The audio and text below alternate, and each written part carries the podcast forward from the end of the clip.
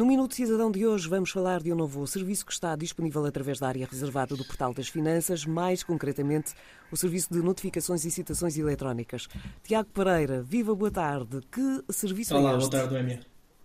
Bem, falamos de um novo serviço que possibilita aos contribuintes receberem as notificações, citações e outras comunicações por via eletrónica na sua área reservada no Portal das Finanças. Desta forma, permite desmaterializar e simplificar a comunicação entre a Autoridade Tributária e Aduaneira e os cidadãos.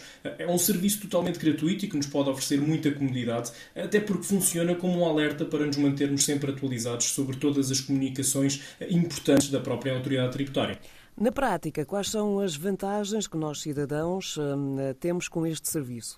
Em primeiro lugar, é importante referir que a adesão ao serviço é voluntária, mas os contribuintes têm vantagens em aderir, mesmo os que não estão eh, obrigavelmente a ter uma conta de e-mail. O processo de adesão é seguro, uma vez que tem a garantia da autenticidade eh, e proteção dos dados. A área reservada reveste-se com medidas de segurança especiais e com o encontro do estabelecido por lei para que se possa garantir a confidencialidade, integridade e autenticidade das notificações e citações. Eh, a segurança é, de facto, um dos pontos-chave deste serviço e, por isso, independentemente do local onde estejamos, podemos receber todos os avisos importantes sem perdermos os prazos que são relevantes. Quem fizer a adesão ao Serviço de Notificações e Certidões, a AT disponibiliza uma certidão com a data em que o contribuinte se considera notificado, dando assim a certeza a esta data importante, considerando também que é a partir dessa mesma data que se contam outros prazos, como por exemplo para pagamentos ou reclamações.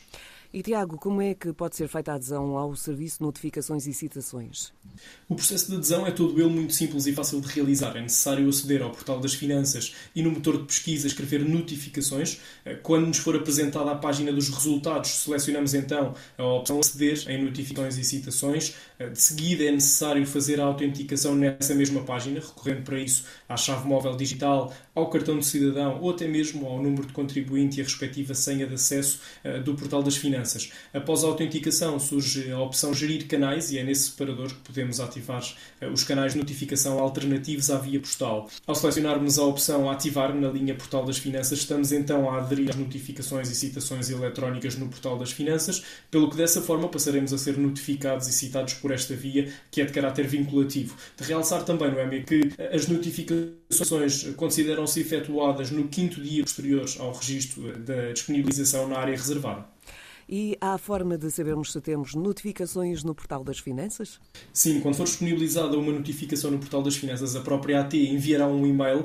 Ainda assim, a informação ficará disponível na área reservada do Portal das Finanças, onde ficarão reunidas eh, todas as comunicações que forem remetidas pela própria AT pela via postal, e-mail, SMS e também pela via CTT.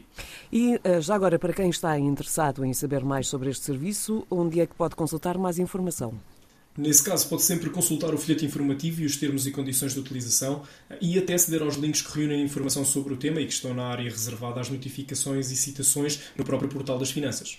Ficamos então a saber um pouco mais sobre este serviço que agora está disponível. O Minuto Cidadão volta na próxima quinta-feira.